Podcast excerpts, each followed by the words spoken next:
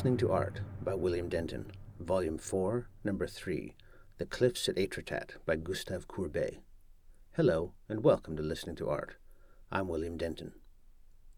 This is the second issue devoted to The Cliffs at Etretat, one of a set of works Courbet painted in 1869 when he was at Etretat in Normandy on the coast of northwest France. The visit is described by Gerstle Mack in his book Gustave Courbet, page 230. In mid August, Courbet went to Etretat, where he found the painter Narcisse Diaz and his son Eugene, who often swam with Courbet in the sea. One day the young man ventured too far out and almost drowned before Courbet, a powerful swimmer, could rescue him and bring him back to shore. I have been at Etretat for the last twenty five days, Courbet wrote to Castagnari on September 6. If I had been able to see you before I left Paris, I should have tried to take you with me. The country is charming. There is still time for you to spend a week here. It is very hot, the bathing is delightful. I have already painted nine seascapes which I find satisfactory. Tomorrow I shall start a seascape one meter sixty wide for the exhibition, the Salon of 1870. I have never shown one of this kind. Among these seascapes were Cliffs at Etretat and Stormy Sea, also known as the Wave. Before he left Etretat, he had sold five of the seascapes for a total of four and a half thousand francs.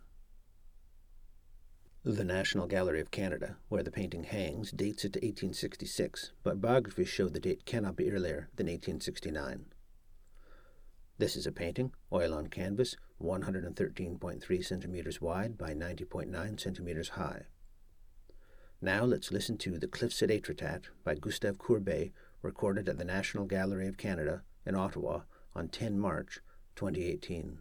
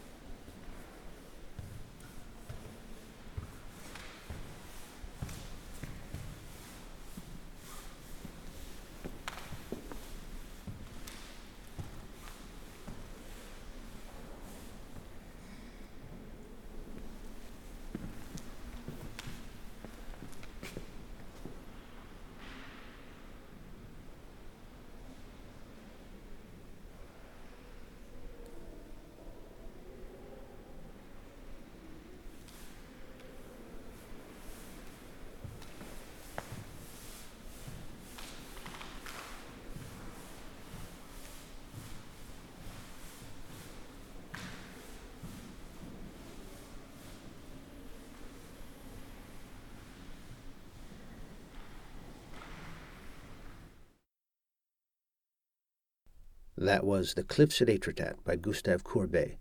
I hope you enjoyed listening to it as much as I did. For more information and links to things I've mentioned, please visit listeningtoart.org.